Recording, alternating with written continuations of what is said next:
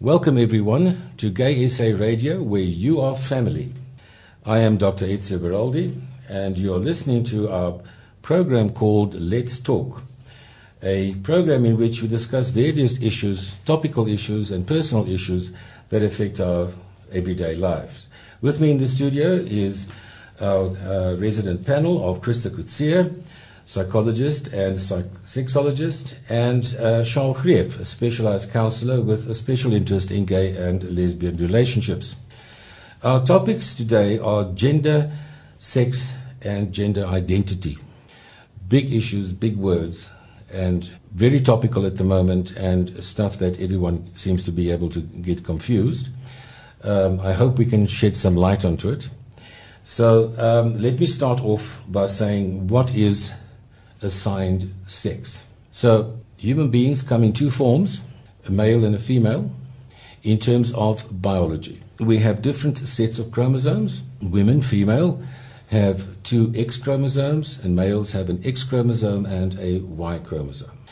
That has an influence and an effect on the kind of sexual organs that a person is then born with, depending on which one is dominant. So if you have a double X chromosome, normally you are born with female sexual parts. And if you have an XY chromosome, then you're normally born with male sexual parts. In medicine, there are situations where things can go a little bit wrong, and the sexual parts that come out can be indeterminate. So if we look at the genes, the genes might say this is a female, but there may be some remnant of a male genital organs. And those are the difficult ones. Now, fortunately, they are not that common, but they are the difficult ones. And in the past, uh, what the medical profession has done is when a child like that is born, experts will have a look at what it is and decide this is predominantly male or predominantly female. And that child is then brought up in that environment. The child is told you are female and we are going to raise you as a female with all the social context that goes into that. These days, we've learned uh, from our mistakes in the past because we have uh, gotten it wrong. And these days, we leave the child and leave it to them to make a choice of which uh, sex they want to be assigned when they are old enough to make that decision. And that age is indeterminate, so it can be at any stage uh, of their uh, life mm-hmm. that they can decide, you know, I now want to have, because I can choose which one I, I, I can have, I, I choose to have male female parts or male uh, sexual parts or female sexual parts. Mm-hmm. So that, that is the assigned sex uh, at birth. But there's a lot more to sex and gender and identity than merely the bits that you were born with. Mm. So, Krista, what is gender?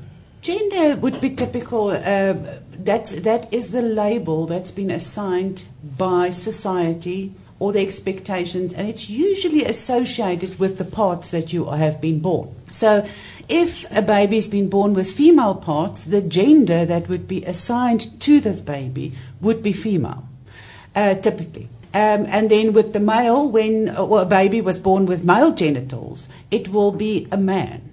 Mm-hmm. Or uh, and then what ha- comes with that is to say is that is the associated gender mm-hmm. based on the the sexual parts. Mm. Um, and with that, there's a lot of expectations of what is typical female behavior or what is typical male behavior. And that's where the gender part comes in. And to say is this the, the female um, because she's got female parts is then a female and she will be the typical housewife or she will have uh, or have certain roles and expectations set out by either the culture or by society to behave in a certain way. So if you have certain um, genitals then automatically you're put in a category where you are expected to behave in a certain way. Absolutely. Okay, and that is your gender. That's your gender. Gender. So yeah. and and that is related to your sexual organs uh, in some way, but not entirely. No, basically or mainly, that would be the, the box that you The will box that you so put it's, into. it's like if we had to take to say as you take um, and you put labels on people. Is as the, as as they come out of the factory and they're being born and to say "Ti, ti, ti, okay this one has got female parts. Okay the label that we put is female around and they off you go. So this is from here on forward. This is the type of dress code. This is the type of behavior that will be expected by just looking at this package. Okay. So if, it, if it's got tomato tomato sauce label on it don't expect it to be mayonnaise Right. Okay. Good. That's a very good example. Um, Charles, uh, what then is gender identity? Is it something different? Yes, there are actually a certain way of that it is different. Identity is also the way you feel inside, your inner self, who you are. I mean, it's easy for a person to tell, say to them, listen, you are male or female, and this is the way you, you are going to behave. But identity goes, how are you yourself? You that are, for instance, called uh, John. Who is John really? Your identity goes about you as a person. How you interact, how you feel, who you actually are. And that is one big uh, misconception that people sometimes uh, think or that they don't understand is to look at themselves in their identity. And gender is much more, it's not just female or male. The identity plays a huge role. Where do you fit in in Mm. society as well? Okay. So, what we're saying is you were born with certain organs, you were put into a particular box because of that, but your identity is where you feel you actually belong, which box you feel you belong in. Yes, definitely. So I might have, I might be in a male box, but I feel that I'm a female, and I want to Yes. behave like a female because that is more natural for me, or the other way around. okay? So the identity is where our very simple system of bits and boxes uh, starts getting a little bit uh, uh, frayed around the edges. What happens then with someone who is homosexual? Where does that fit into these three concepts? when we start talking that that's a complete new terminology that will come into play and this is where we talk about sexual or orientation Okay. Yeah. so if we're talking about we first we spoke about sex to say that is the bits and bobs Yeah. And then we have your gender and your gender identity. So you've, you've got your gender we said it's the tomato uh, bottle with the label on it. And then the identity is we expect this tomato sauce bottle to be tomato sauce when you pour it out, but out comes mayonnaise. Because the identity is different. So what it inside how they feel and what they associate with is different. When we start talking about homosexuality and and heterosexuality, we're talking about the sexual orientation. In other words, is the the the whether I'm attracted sexually to the opposite sex or the same sex. So then we start talking about the person, it, it, the gender identity is, is might be Irrelevant. irrelevant. Irrelevant, This yeah. is who is who do I choose as my predominant sexual partner? Do I choose it? Well, it's actually not a choice. That's not a But choice. in a sense, who do I prefer? It's like my natural, my my inborn preference. Right. Who turns me on? And that's that's where we actually go. So Okay. that's when we talk about homosexuality, we heterosexuality, we're talking about sexual orientation. Okay, the so sexual who do I who do I have a sexual attraction to? Who do I have sex with? Right. Okay. I think let's play some music here, and we'll be back in a moment to Gay SA Radio, where you are family. Gay SA Radio is an online radio platform intended for LGBTQ plus adults. Please note that the content may not be suitable for children under the age of 16. Parental guidance is strongly advised because sometimes we swear.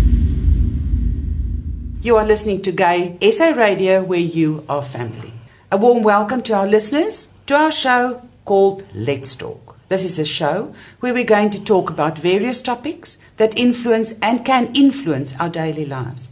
A warm welcome to the Let's Talk team, who consists of Dr. Ezio Beraldi, specialist medical practitioner and medical sexologist, Christa Kutsia, psychologist and psychosexologist, and then Joel Greef, our specialized counselor with special interest in gay and lesbian relationships. During a previous uh, talk, we've covered PrEP, which is pre exposure prophylaxis. Today, we're going to talk about PEP, which is post exposure prophylaxis. Now, to kick off the show, Dr. Beraldi, can you shed some light for on what is PEP? Hello, Krista, and welcome to our listeners. So, PEP is post exposure prophylaxis. Prophylaxis means prevention, post exposure means after an exposure. And our listeners shouldn't get it confused with PrEP, P R E P, which is pre exposure prophylaxis, which we've covered in a previous show. So, pre exposure, you take some medication before you're exposed to the virus in order to prevent the entry of the virus. Post exposure prophylaxis, the virus, the event has already happened, and the chances are the virus is already there. So, what we can do there is it's not all lost and not all doom and gloom, because if we take medication early enough, we can actually prevent whatever viruses come in from taking a foothold in the body. Something like similar like the morning after pill. Something to that to effect. prevent Yes, to prevent a pregnancy. Yeah, it's that kind of idea. The important thing about post exposure prophylaxis is there's a time limit to this.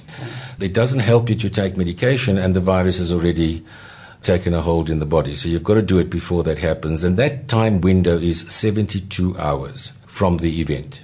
So, and the closer you are, or the shorter that time period is, the higher the success rate for post exposure prophylaxis. Beyond 72 hours, it probably won't work. So, if uh, there has been a sexual encounter where there has been mixing of body fluids for whatever reason, condom broke, we didn't use it, for whatever reason, and we are worried about it, then within 72 hours, we've got to start taking medication. That's post exposure prophylaxis. and what would that medication be? That is a changing subject because, technically speaking, if you are exposed to a virus, to, to the virus, the HIV Yeah. virus, you may well be exposed by someone who is already on treatment and hasn't taken his medication properly. Okay. If that is the case, then the chances are that the virus that is being transmitted has already seen some of the medication and may be resistant to them. So, in theory, what we should be doing is for post exposure prophylaxis, we should be using medicines that the virus is unlikely to have seen in the past. Therefore, we normally use drugs that are not commonly used in the treatment of HIV in the population in question. And that changes depending on where you are, obviously which country you're in, and uh, also in terms, it changes in terms of what are your national guidelines and what is the preferred drug combination in your country. So in our country, for instance, we normally use a triple combination of medication as Our a- country being South South Africa. Africa. In South Africa, yeah. Uh, a triple combination of uh, tenofovir, uh, emtricitabine, and efavirenz, all together in one tablet. And technically speaking, that's not the drug we should be using because they might be resistant to one of them. So if you do land up getting post-exposure prophylaxis, and it has to be prescribed by a doctor, unfortunately, um, because the, the drugs are scheduled, you will be given something that you've never heard of before, which is exactly what we want. We will use third line and fourth line drugs to use post-exposure prophylaxis. It has to be prescribed by a doctor. Unfortunately, these drugs are all on prescription. You can't just walk into the chemist and say, I've got an, an emergency. And then you need to know that you take the medication and it has to be taken for 28 days. You have to complete the course. Why is that? Because in terms of what we've seen, and I mean, we've, we've been doing this since the beginning of the epidemic, since the 1980s, so we've got a lot of collected data. And we do find that if you are using it less than 28 or 30 days, then the chances of success are less. Okay. So you need to make sure that you complete the course, which is where a lot of people have a problem. the side effects of the medication are mild in general. Mm. But there is a fear of taking these medications and the anxiety component of having to take a post exposure prophylaxis uh, normally makes the side effects a lot worse. Remember, these are the medicines we normally use to treat HIV, mm-hmm. and all those patients are okay with their medication. The side effects are mild. It's if you say that people are anxious mm. to take it, mm. are they anxious of the medication or are they anxious of getting HIV? They're, what, anxious, what of, is... they're anxious of getting HIV. Okay. Add onto it the idea that all these things have got terrible side effects. Add onto it the guilt potentially of, damn it, why didn't I use the condom? Mm. Okay? And you'll end up with a very, very anxious and confused patient and the side effects then are a lot worse. What I'm actually, and, I, and I've seen it in practice as well, is that it should actually be a treatment regime in the sense of when you get your post prophylaxis or your post exposure prophylaxis, the doctor should actually at the same time refer you to go and speak to a counselor. Oh, absolutely. Absolutely. So it should be a combination approach. Approach, absolutely. Look, potentially picking up HIV is, in most people's minds, a potentially life threatening event. Mm. Uh, it is seriously anxiety producing and it needs to be contextualized. Mm. And I think it has to do a lot also with the whole fear element that is involved in having sex these days mm. because of the potential exposure to HIV, which is one of the reasons why pre exposure prophylaxis is so useful because it takes away that anxiety mm. that you may have. But we have landed up because of the virus in a situation where every sexual encounter is an anxiety trigger or potentially an anxiety trigger. Mm. And certainly counseling is part of it. Remember that post exposure prophylaxis, like pre exposure prophylaxis, only works on the HIV virus. Mm. So it won't protect you from um, syphilis, gonorrhea, or any of the other uh, sexually transmitted infections. So, in part of your prescription should also be potentially an antibiotic to try and cover those. Another reason is why you need to go and see your doc. You can't just get it over the counter. If you've had the need for post exposure prophylaxis once or maybe twice, then you would be a very good candidate for pre exposure prophylaxis. Okay. You can't stay on post exposure prophylaxis forever because you're um, in a situation where behavior can be a little bit risky. Mm-hmm. So, pre exposure prophylaxis is the answer there. I think that's shedding quite a lot of light on that because there's a lot of myths, there's a lot of unknown factors around here. Uh, Ita, you were mentioning possible side effects and you said that you know they are not as severe as what people might think they are but mm. what are they well it depends on what medication is used remember we said we use various medication and each one has got its own side effects mm. but in general we are looking at headaches we are looking at a little bit of a stomach upset. We're looking at a little bit of nausea potentially, and that all in the first 10 days or so. Okay. The anxiety ramps that up a lot, and it can persist. There are very few people that don't overcome those initial side effects. Mm-hmm. Because they are intolerant to the medication. Those people exist, okay. of course, mm-hmm. but there's very few of them. I find if I'm treating doctors that have uh, pricked themselves with a needle. I find that those side effects are magnified a thousand times simply mm. because a little knowledge is a dangerous thing. Yeah. And I often find that the best way to deal with that is a tranquilizer. To add on a tranquilizer just to get rid of that panic that people are in. But generally, the first week, you're looking at some headaches, you're looking at a little bit of nausea, very seldom vomiting, and possibly a, a bit of a, a runny tummy. But you could go to your doctor and ask him, is this medically related? To, to actually just get peace of mind. Correct. Rather that than to just stop it. Yes, absolutely. You should never stop it. And if there are side effects, there's medication we can use to treat those side effects. Okay. So if you're nauseous, we can give you something. If you've got diarrhea, we can give you something. But you should never stop the medication because that defeats the whole purpose of the exercise. Thank you, Ito. We're going to, to take a small short break and going to listen to some music, and we'll be back. Do you want to meet the person who can introduce you to your next client?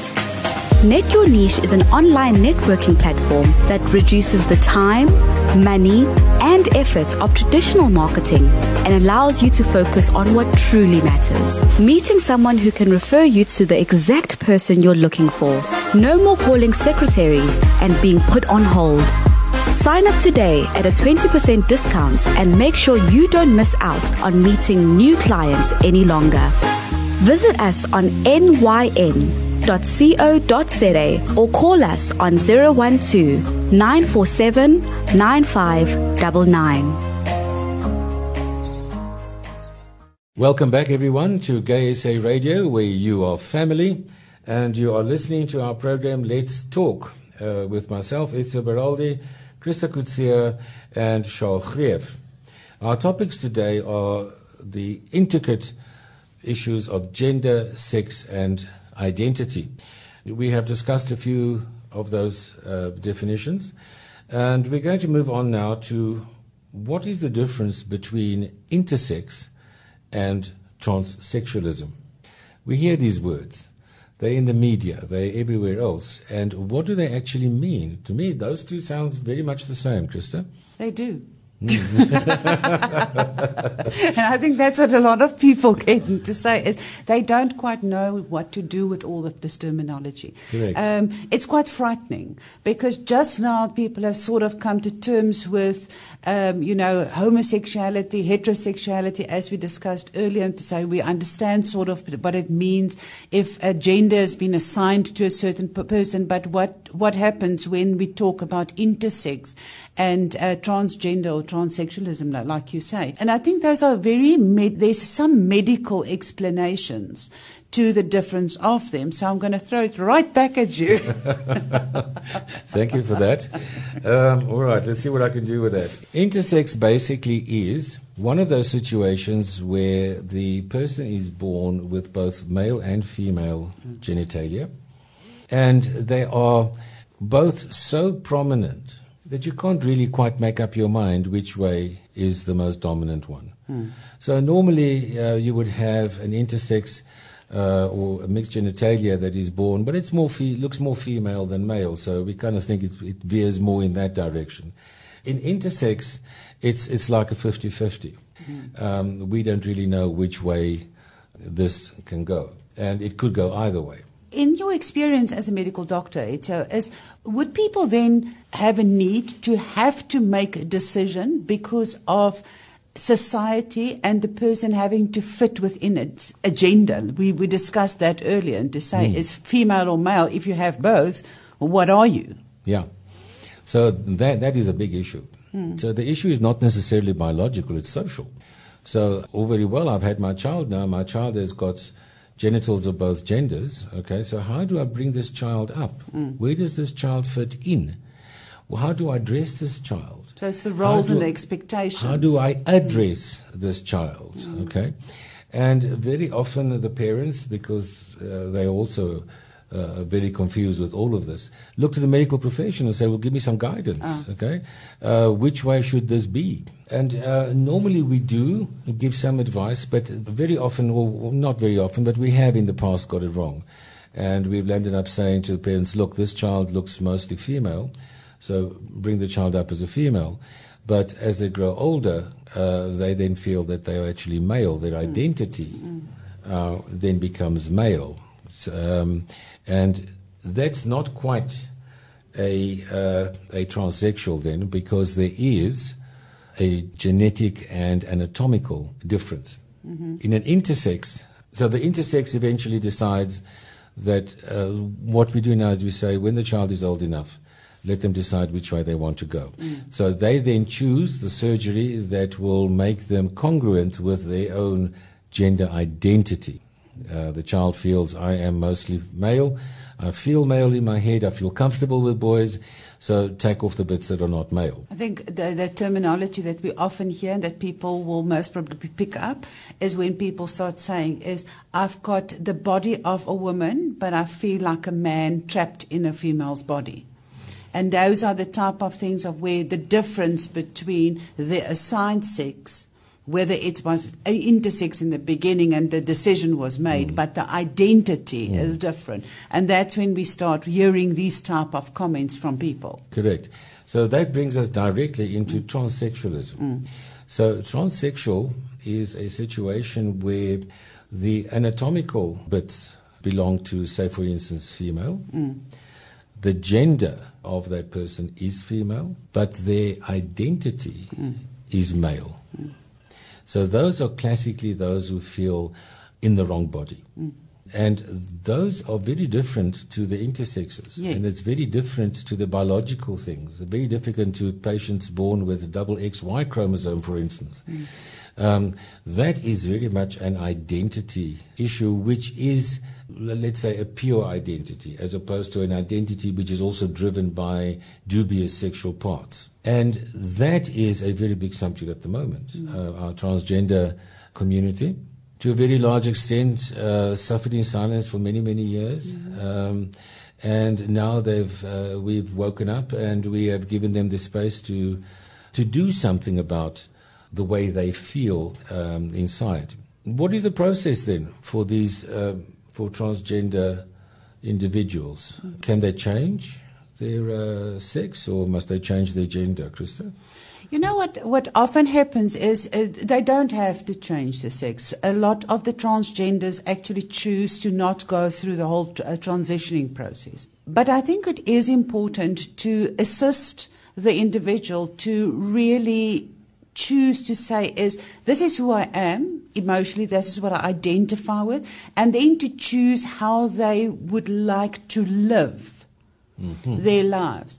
So a lot of them will actually say, I, I know who I am, I choose to conform in terms of the expectations to the outside world, but my, my, I'm okay with that. Others will go to the point to say is, I don't want to go through the whole transitioning, physical changing, but I actually choose to, they will start dressing up according to the identity that they that they identify with. They will choose to change their names to the male or female identity that they actually uh, associate with. And that's where we will start. They socially will transition, but they might not go to the full physical transitioning. But what is important is for the individual to feel and know that, that they're not abnormal Correct. that they are who they are and that they are have got the right to identify with that.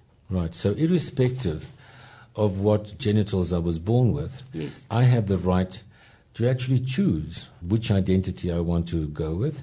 Often not a choice; it just it is. Uh, it just is.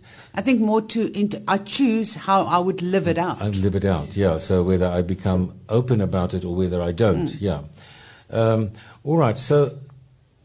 In my experience as well, we've um, I've, I've helped a number of patients trans, uh, transition, and uh, it's it's normally a hormone issue. Obviously, the hormones play a big role. But yes, there are many that don't want to go through the whole surgical process because it's almost as if my identity is enough for me. I don't need the genitals to prove it, quite frankly.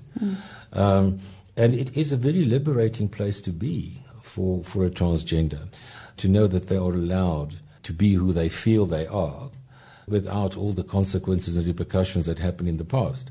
And that's not to say that there aren't any present repercussions um, to that. You know, um, I think science and ethics and morals and human rights have moved far quicker than what the population has managed to keep up to. And so, in a social context, there's still going to be problems that these patients face. But at least from the medical profession and from the helping professions, rather, there is an acceptance now, as opposed to what was in the past, uh, an approach of trying to change them back because they've made a mistake somewhere. So, yeah, uh, there's a lot that we can do for these patients. I think what is important is uh, to to just jump in there.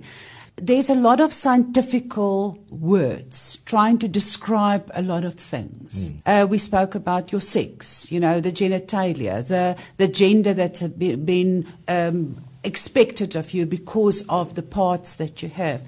Um, and I think what is important for me that people take from today with them is to say is irrespective of the parts, irrespective of what science describe you as. There's a difference to what I identify with. Um, and society has come a long way, but we're still in baby shoes in terms of really opening up and accommodating all of the, the differences between us as individuals. Psychological identity wise, expectations according to roles. There's a fluidity that's starting to evolve, hmm. and people need to be open to that. And if you feel within yourself that what I've been assigned with and what I feel I am, um, that there's a discrepancy, it, there's nothing wrong with it. No. The important thing is to find maybe an ear, somebody that can guide you and work with you through that, to just, and yourself, feel okay with that, come to peace with that, irrespective of who else is out there. And that's the important part to start with. It's out with all of these exact that you have to fit within a certain box.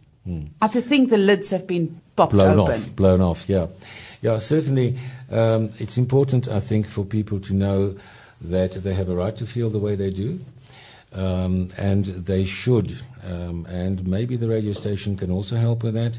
Uh, be put into contact with people that work with us. So find a place where you are uh, fully accepted and guided. But um, I just want to end this with um, the scientific process. Um, science works by looking at something, observing it, and saying, I have seen this, and now I'm going to give it a name, because otherwise I forget what it is. So I'll give it a name, and then I see something else, and I give it another name. And science works by breaking things down into its lowest, minutest little details. That, that's phase one of science. Phase two of science is to get all those labels and put them all back and reconstruct the whole thing backwards because now I can understand the whole thing as opposed to just the one little bit of it. And I think in terms of gender, sexuality, and identity, we are starting with the reconstruction process. Um, we've broken it down into its little bits, and it's now we're busy now putting it together. We're finding our feet as we go along, and certainly people that are uh, transgender or have gender identity issues uh, need to help us with that because we have to reconstruct the whole thing again so that we can really say now we know what's going on. Thank you very much. Thanks for listening to us. Um, that's the end of our show for today, our Let's Talk. We look forward to seeing you again in one of our other um, sessions with uh, Christa Kutsia, our clinical psychologist and sexologist, Charles Greef, our specialized counselor and special, with a special interest in gay and lesbian relationships, and myself, Ezio Beraldi, clinical doctor and medical sexologist. And you are listening to Gay SA Radio, where you are family. Like Gay SA Radio's pages on Facebook. Welcome to Gay SA Radio, where you are family. Welcome to our show, Let's Talk, in which we discuss issues that either do or may potentially influence our daily lives. I'm Dr. Ezio Beroldi. I'm a medical practitioner and medical sexologist, and part of the team with me today is Christa Kutsia, our psychologist and psychosexologist, and Charles Greef, specialized counselor with a special interest in gay and lesbian relationships. Our topic for today, we are going to have a look at the behavior and we're going to discuss some of the risky behavior associated with taking PEP and PrEP. We will remember that PrEP is pre exposure prophylaxis, so something that we take in order to prevent an infection with the HIV virus. And post exposure prophylaxis, we have covered in a previous program, is taking medication after a risky exposure and with that preventing the virus from taking hold in the body. But today we are looking at belief systems around these two interventions. There seems to be a lot of myths and a lot of confusion around what these two things can and can't do. Mm-hmm. And the taking of these interventions also has psychological and social repercussions, which we will have a look at during the course of the program. So, um, Charles, let's start off with you. Are you aware of any myths, of any misconceptions around the use of PEP and PrEP?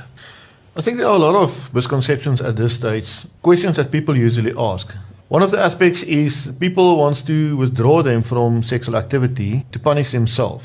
Some of them brings a religious aspect in and says no, um, they're expecting God to, to punish them. That something negative will happen with them. So there's a lot of aspects that people bring in. That is just two of the points that I've mentioned now. So, in other words, what you're saying is that if someone has gone, say, for instance, on post exposure prophylaxis because they engage in a risky sexual behavior, they know that they've done something that they shouldn't have done. Yes. And they expect punishment for that. That's correct. I think that is a normal traditional way of thinking that people that comes with people now for a very long time that they must be punished and If they always think wrong. about a guilt system and what is right and wrong. Charles, you, Yes. you're mentioning something, and I think the whole pun- punishment aspect. And I've actually experienced that some people will either feel it as a punishment, taking the medication. So every time I swallow a pill, Mm-hmm. I. I'm, I'm, it's a reminder that I have done something that is socially un- unacceptable or religiously uh, coming from which, whichever belief system you come from, that you have done something wrong.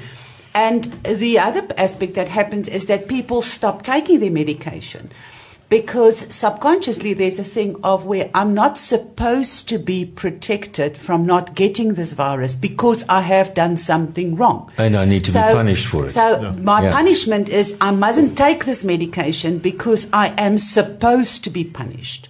So by by then for allowing the virus to actually take hold of me, that will be my punishment for life and a reminder. And that punishment then exonerates you Yes. from what you've actually So I've done. got this because I have done that. Um, I've got, it's like somebody will say is I've got a scar on my leg because I skipped a robot and I had a car accident, and that scar reminds me for the rest of my life. It's in my face. How prevalent is this need for punishment? And is it the same in all cultures? That is definitely not the same in all cultures. And I think there are busy, a mind shifting is busy taking place. People previously think between black and white, right and wrong. The thing is either right or wrong. There are no grey areas. And I think we've realized in life things are not so straightforward, black or white. There are a lot of grey areas that we need to take in consideration. And it is as if people are way of thinking are starting to change, but it's changing very, very slowly. Walking away from the modernist way of thinking, more some of them postmodernists, some of them post-foundationalists. We can talk about that one day. Yes, we can. At length. Yes, we can. Um, yes. that is the things that's taking place, and that depends now. Or also have influence on the religious aspect and normal belief systems of people. For some of them, it becomes acceptable. The idea that you will not be punished for everything, only for certain things. And you can get away with the rest. Yes. That is one aspect that also pops out. Then you still get people who thinks punishment should be for everything in life. Whether you are a religious person and believe in God or not, the way of thinking punishment must be there. It must come from somebody From or somewhere. somewhere.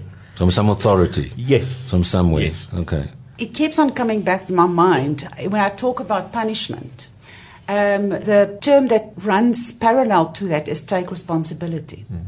And I think we need to uh, move away from the headmistress sitting there or headmaster sitting there ready to whip you uh, because you've done something wrong. Often, what I do with my clients and I explain to say is if you have to take out a loan at the bank, you are in actual fact going to be punished by paying interest. And if you continued paying your monthly installment, which includes the interest, at some stage you're going to get to a zero balance. So you've paid your dues.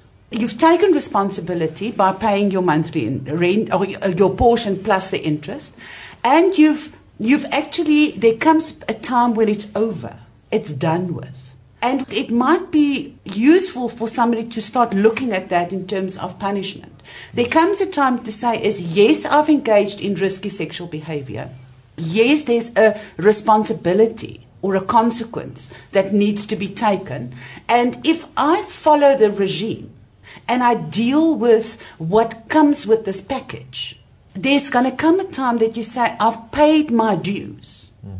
It's mm. done.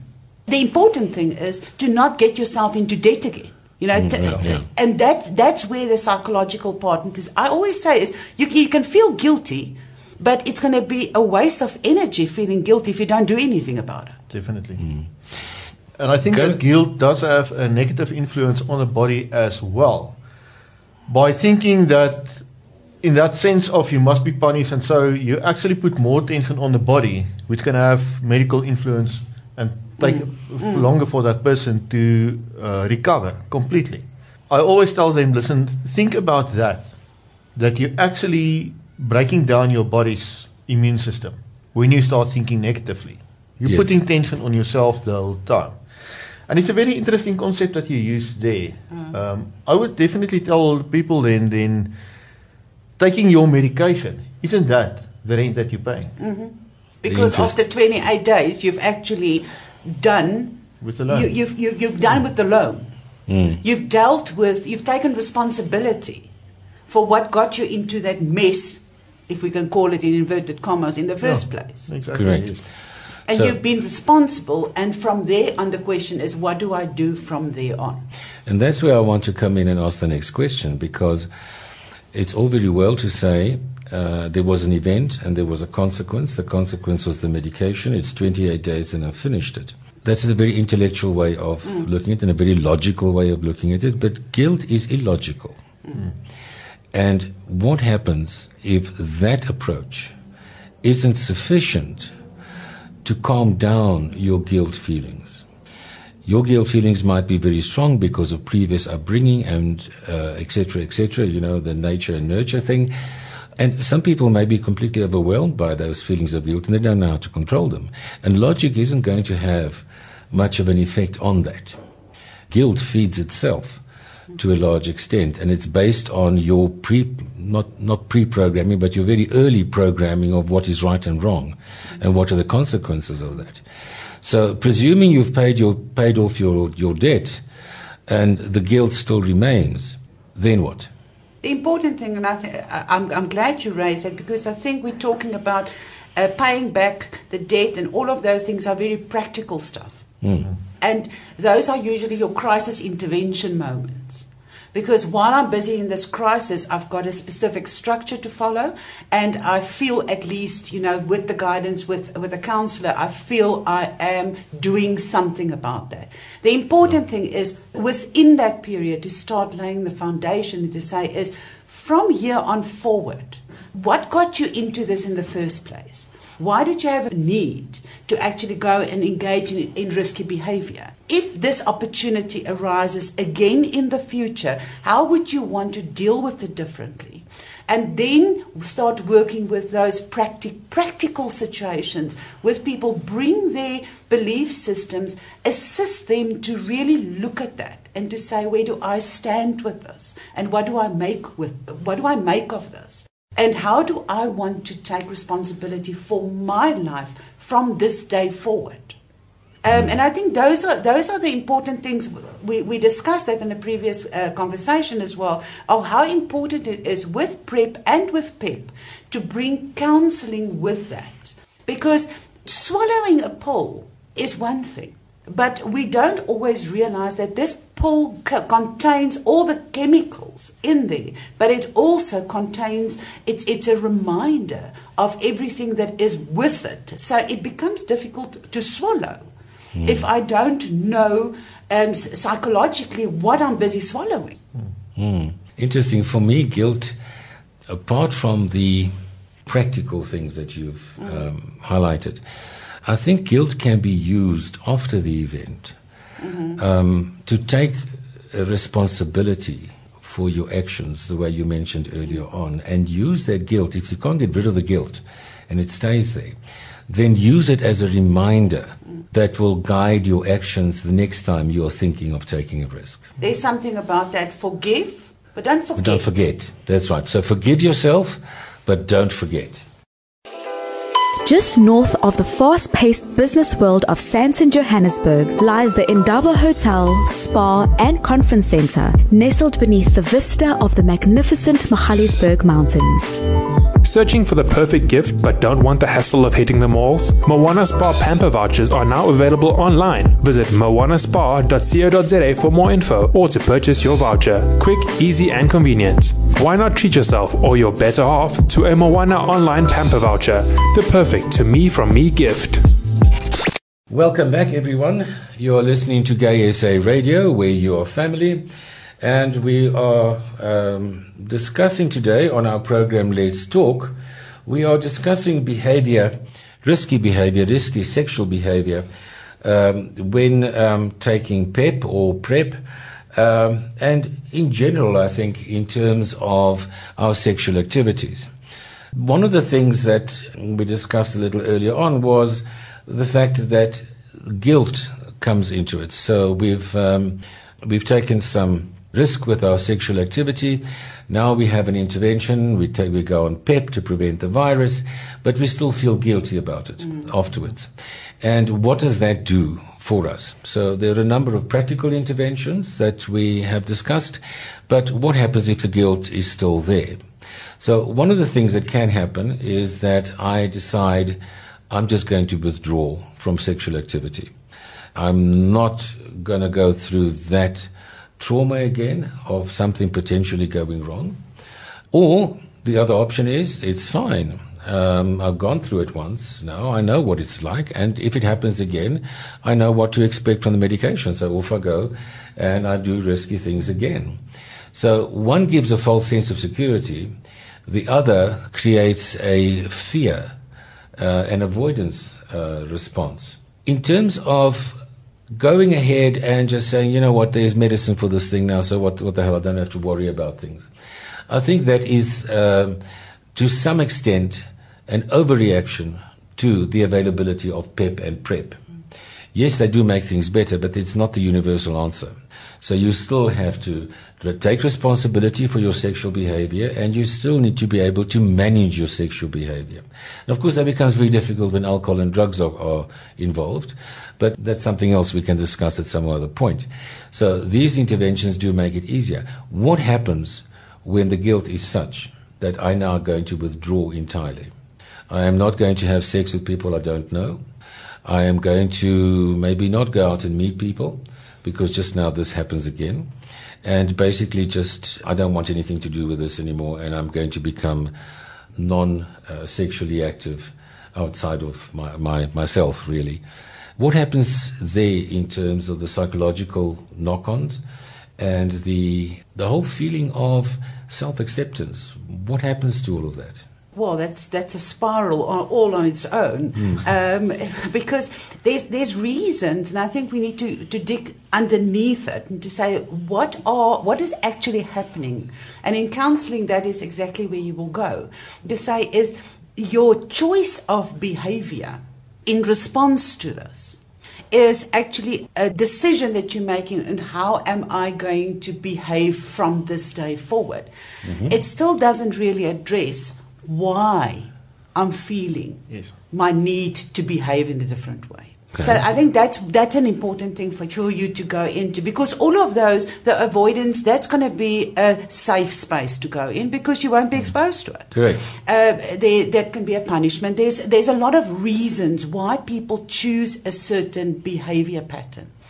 For me, as a psychologist, the underlying thing that I'll go and look at to say is where does the sense of responsibility lie? How much of that is blaming myself and how much is am I blaming the other person? So the important thing for me would be to assist a person to get in touch with their own inner strength and what they choose to do with it from mm-hmm. here on forward. Because by cutting yourself off from other people, you're also denying yourself pleasure and, and yes. happiness. So, is that the punishment that you are going to lay out for yourself for the rest of your life? Mm. It's so important to really assist this person to take full responsibility for their contribution in getting themselves into this point and that they have also a responsibility and they've got the power to make decisions from here on forward. And what are they going to do with it? So, so it's it's it's actually such a complex. Uh, just looking. Uh, looking at the choices of behavior from there on forward is still not addressing what is underlying all of that. I don't know, Charles, if you agree with No, me. I definitely agree with you there. And I think it's going to be from which point people actually also look at it. Why was the need there in the first place uh, to have that behavior? And I think the big thing is they must ask them, was it normal for me to behave in such a way or not? Hmm. Normal Rather- for yourself. For me, yes. In yeah. other words, was I actually irresponsible or was the situation that was created a negative situation? And I think that is a question that people need to ask before they start blaming. Mm-hmm. Was it the situation that was negative or was it my decision to be in that sexual aspect hmm. uh, incorrect? That is a big thing that I need to take a look at when asking these kind of questions. Instead of giving themselves a guilt feeling, look at the problem from the other side. Can I really point the finger to, towards myself? And the big thing is, why did I need to do that? Are there specific, was it uh, due to social pleasure? Or was it that I had a need to be with another person at that stage? And rather look at the, those kind of aspects, mm. specifically when I've got a need. Mm. I mean, we as human beings need to interact with each other. Mm. We talk, interact, actually, we talk in, on various levels. And let's be honest and straightforward. Sex is also a form of communication. Oh, absolutely. Absolutely. And yes. people yes. must always remember that. Yeah. So if you want to withdraw yourself from sex, it's just as you withdraw yourself from not, not talking to any other person. Yes, now I think um, sex, apart from everything else that it is, is also a normal physiological function. Definitely. Okay? And saying I'm not going to have sex is the same as saying I'm never going to drink water again. It just it doesn't it's- make it's any like, sense. Like going on a diet. I always say is if people go on a diet and say, say yeah, they, they've, there's a f- uh, ice cream in the freezer and it's locked, and you sit here and you say, I d- no, I don't have a need for ice cream. But you know it's locked and you don't have the key. It's hmm. very easy to say that. Yes. Yeah. If you don't but have the access. moment, yeah. but the moment that the, that the ice cream is sitting next to you on the table, and you say, "I choose to not eat of this ice cream because hmm. I actually can do without it," I would rather wait till lunchtime with my meal, and I'll then have some. So you choose when. You're And that empowers have. you. Yeah. And that's what is important in ter- terms of, and, and, and I think it connects with what you were sh- saying, Charles, is people need to go and as- reassess. How do I got myself? What what happened? Uh, What was driving me? Not why did that person hit on me so hard that hmm. I gave in hmm. to do certain things that I n- otherwise wouldn't do. Hmm. That's blaming. That's Exactly. that's that's that's still not getting to the point of why did I hmm. engage? What was my contribution in that? And that will empower any person for the next situation. Correct, because that's where the learning happens. Yeah. So it doesn't really matter what happened. The important thing is that we learn from it, hmm. empower ourselves with the ability to make informed decisions, mm-hmm.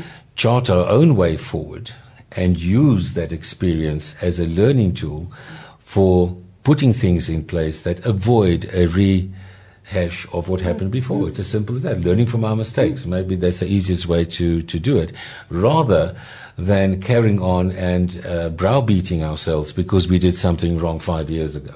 For me, what is important for people to take with them is to say is there's a, if we come back to the uh, metaphor that we used earlier, is the 28 days taking the medication or the PrEP before the time. That's like I'm taking out a loan, I'm paying off my debt, and then I am in that time taking further responsibility to say, what am I going to do from this day forward? How am I going to choose to engage? Correct. How so that I, I, don't get back in this place of being guilty about everything. I actually want to have a plan. Correct. A plan that fits with me, where I make the decisions and I'm not buffered about by social circumstances and where I have learned from my previous experiences.